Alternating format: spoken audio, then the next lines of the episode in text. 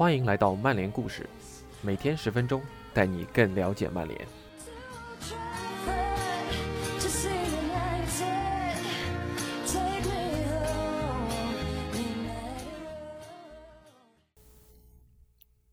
今天的曼联故事是本周青训主题周的第四个故事。我们又迎来了老朋友 Andy Mitten，他将带领我们回顾曼联是如何反思自己在青训领域的得意自满和投资不足，然后再次高举青训大旗的。本篇文章同样是由我们的老朋友吴文博 ATZ 翻译。以下是今天的曼联故事：足球赛事陷入了停摆。在一片大好形势下，被迫停下前进脚步的，远不止曼联一线队。曼联青年队原本也即将迎来同切尔西的青年足总杯比赛。今年这支曼联青年队中有著名的小妖汉尼拔·梅布里。去年七月，曼联花费九百三十万英镑从摩纳哥签下了这位十六岁的年轻人。他标志性的发型。也成为球迷关注的焦点。曼联在老特拉福德迎战利兹联的比赛中，对方球迷还试图嘲笑他的发型。汉尼拔以及队友特劳雷和埃莫兰都是由同一名球探在巴黎市郊的古桑维尔发现的，那里离戴高乐机场不远。曼联的博格巴、马歇尔、埃弗拉，还有亨利等诸多世界级球星，也都是从这个巴黎郊区走出的。曼联的球探系统一直运作的不错，他们想要为一线队发掘最好的英格兰球员。如果此路不通，他们希望能引进那些十六七岁的外国青年才俊，让他们以后能一直在英格兰征战。曼联素来有提拔年轻人的传统，而且共计十次拿下过青年足总杯的冠军，前五次均由巴斯比宝贝在上世纪五十年代夺得。慕尼黑空难的十年后，罢免自家青训，帮助曼联成为首个夺得青年欧冠的英格兰俱乐部。然而，曼联青年队近年来未能延续祖上的荣光。2011年后，他们就再未登顶青年足总杯。当时那支夺冠的曼联青年队阵中还有博格巴、林加德和莫里森，他们击败了拥有哈里马奎尔的谢菲联。他们本有机会结束多年的冠军荒。利物浦青年队是卫冕冠军，不过切尔西青年队才是最具统治力的。过去十年间，他们七次捧杯。蓝军一线队也正享受着青年队的红利，队内拥有亚伯拉罕、奥多伊、奇克和托莫利等多名年轻人。二零一六年，拥有托莫利。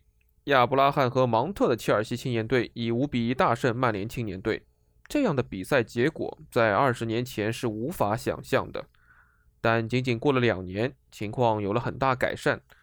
布兰登·威廉姆斯担任队长的曼联青年队，依靠格林伍德的帽子戏法，四比三险胜蓝军，难得的让他们吞下了一场失利。此前五个赛季，曼城青年队四次杀进决赛。他们本赛季也顺利晋级半决赛。曼城和切尔西的青年队统治地位没什么好意外的。近十年中，他们是在青训领域投入最大的俱乐部。他们的方针都是在全球范围内网罗最出色的球员。当然，曼联也是这么做的，引进了像汉尼拔这样十六七岁的小妖，但同时也会坚持以本土球员为舰队核心。经历了长达数十年的成功后，曼联对于自己青训层面的成绩感到沾沾自喜，减少了对青训的投资，重心完全转向了一线队。范加尔需要出成绩，也知道自己很难执教超过三年，所以青训并不是范加尔优先考虑的，不像索尔斯克亚现在这样。曼联希望队中才华出众的教练们逆转局面。但俱乐部一直和人才失之交臂，通常在竞争中不敌曼城。他们能给的实在太多了。蓝月军团会承诺把年轻球员的兄弟姐妹也送进私立学校，并保证他们十八岁前的教育。曼联因此无缘很多十一至十三岁年龄段的天才球员。曼联不愿意满足同样的要求，他们还想靠着曼联这块金字招牌来招揽球员。可惜时代变了，曼联对死敌耍的各种手段非常不满，认为他们太卑劣。比如有一回，在伊蒂哈德的曼市德比，曼城特意让曼联的年轻球员和教练分别进场，然后领着这帮年轻人慢慢走进更衣室，故意向他们展示豪华的球场。像是在对他们说：“你们本来可以获得这样的条件。”一位曼联教练回应说：“曼城可能忘了，我们当年在狭小的克利夫训练基地就成为了三冠王。”然而，曼城还是有了收获。曼联在世界足坛都享有提拔起年轻人的声望，这是事实。但曼城通过大手笔投资，引进了诸多顶级球员。也建起了一座更好的训练基地，基地中甚至还有一座能容纳六千人的球场。曼联的卡林顿基地也很棒，但客观来说，它并不是最好的。菲尔内维尔、弗莱彻和范佩西都让自己的孩子进入了曼城青训，不过现在哈维内尔已经是曼联的一员了。此前他也在巴伦西亚的三年获益良多，与五年前相比。曼联的青训体系看上去好多了，尽管没有披露具体的数额，但自2015年以来，曼联在青训方面的投入增长了四倍。当他们愿意为一名16岁的年轻人支付约一千万英镑的转会费时，你自然能理解原因。巴萨也是不愿意为年轻球员支付这个级别金额的俱乐部之一，这也部分导致了拉玛西亚没能像之前十年那样。为一线队持续输血，曼联的年轻人也得到了比此前多得多的比赛机会。俱乐部会安排尽可能多的比赛，联赛杯、额外的 U 十八赛事。他们甚至开始组织年轻人出国挑战顶级对手，比如挑战柏林赫塔的 U 十九。等赛事停摆结束后，他们还有更多的比赛计划。现在曼联还没有比肩巴斯比宝贝或九二班的一众年轻人，青训体系也还没有完全搭建好，还未产出整支球队。本赛季开始前，曼联 U 十六的年轻人仅剩两人，其余都被允许离队。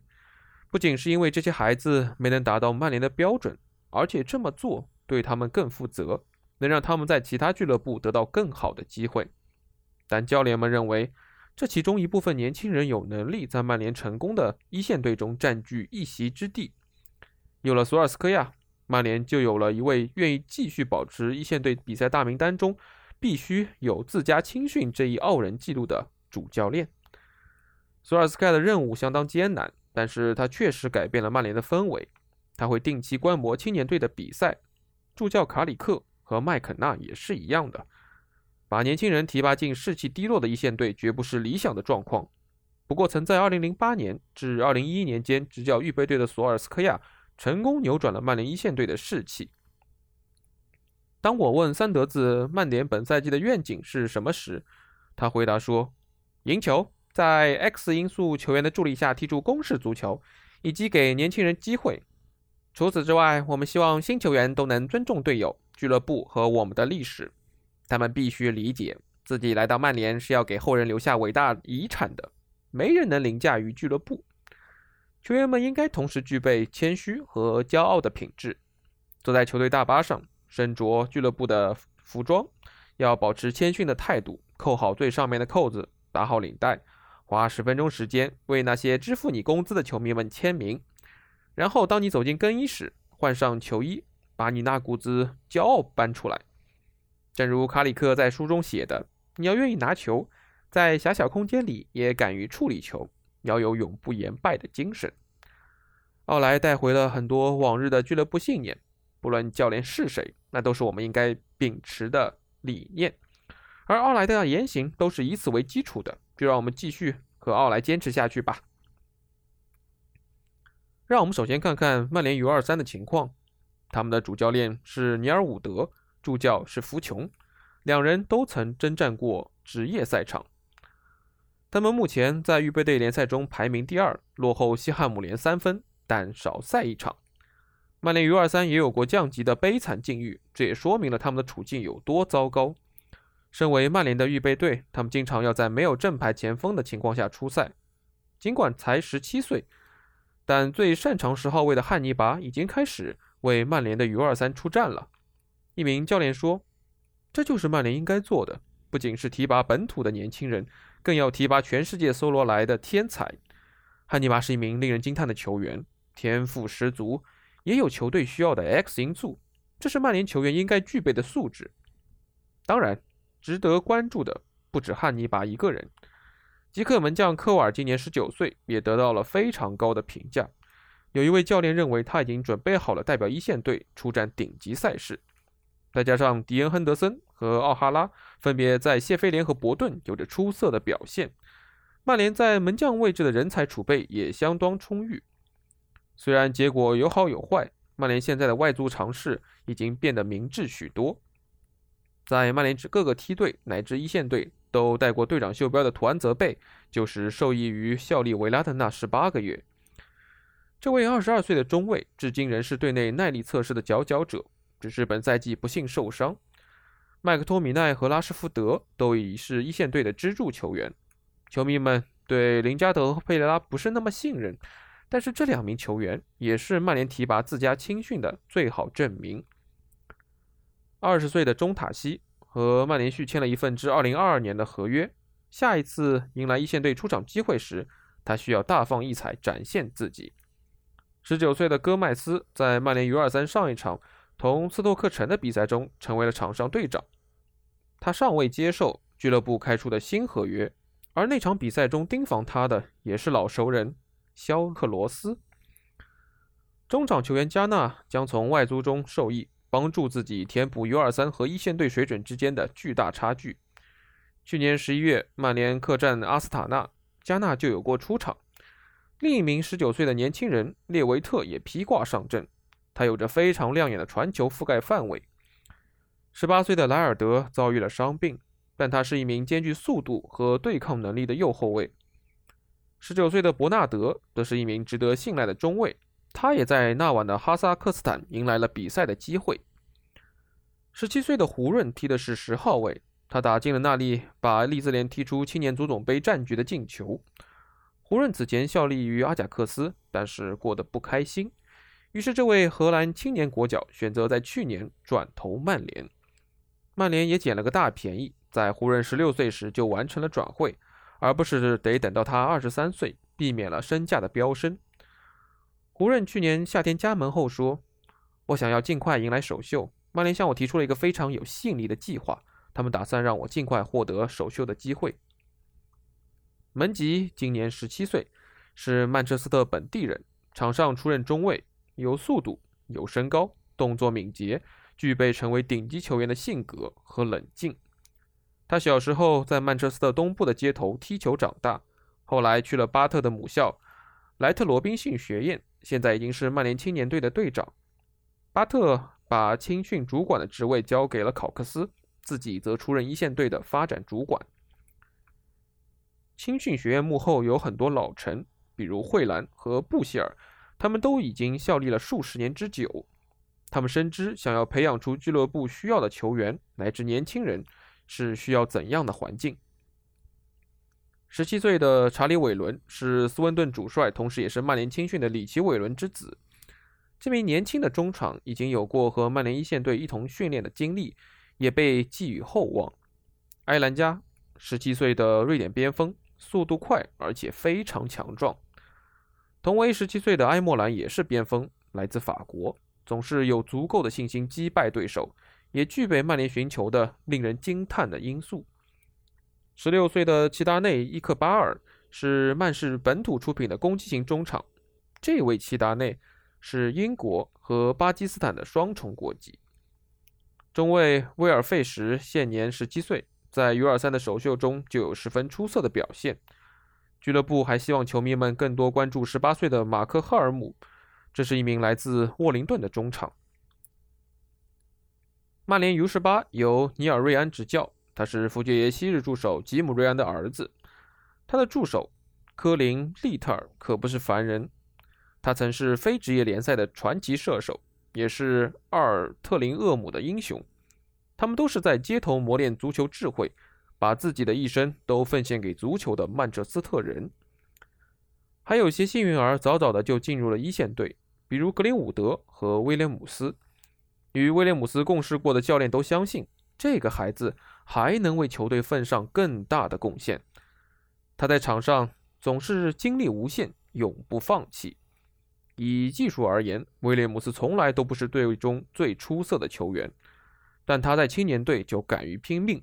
当时他还是踢的中前卫，后来他后撤至防线，但由于莱尔德占据了右路，只得去了左路。一位教练表示，总的来说他干得非常棒。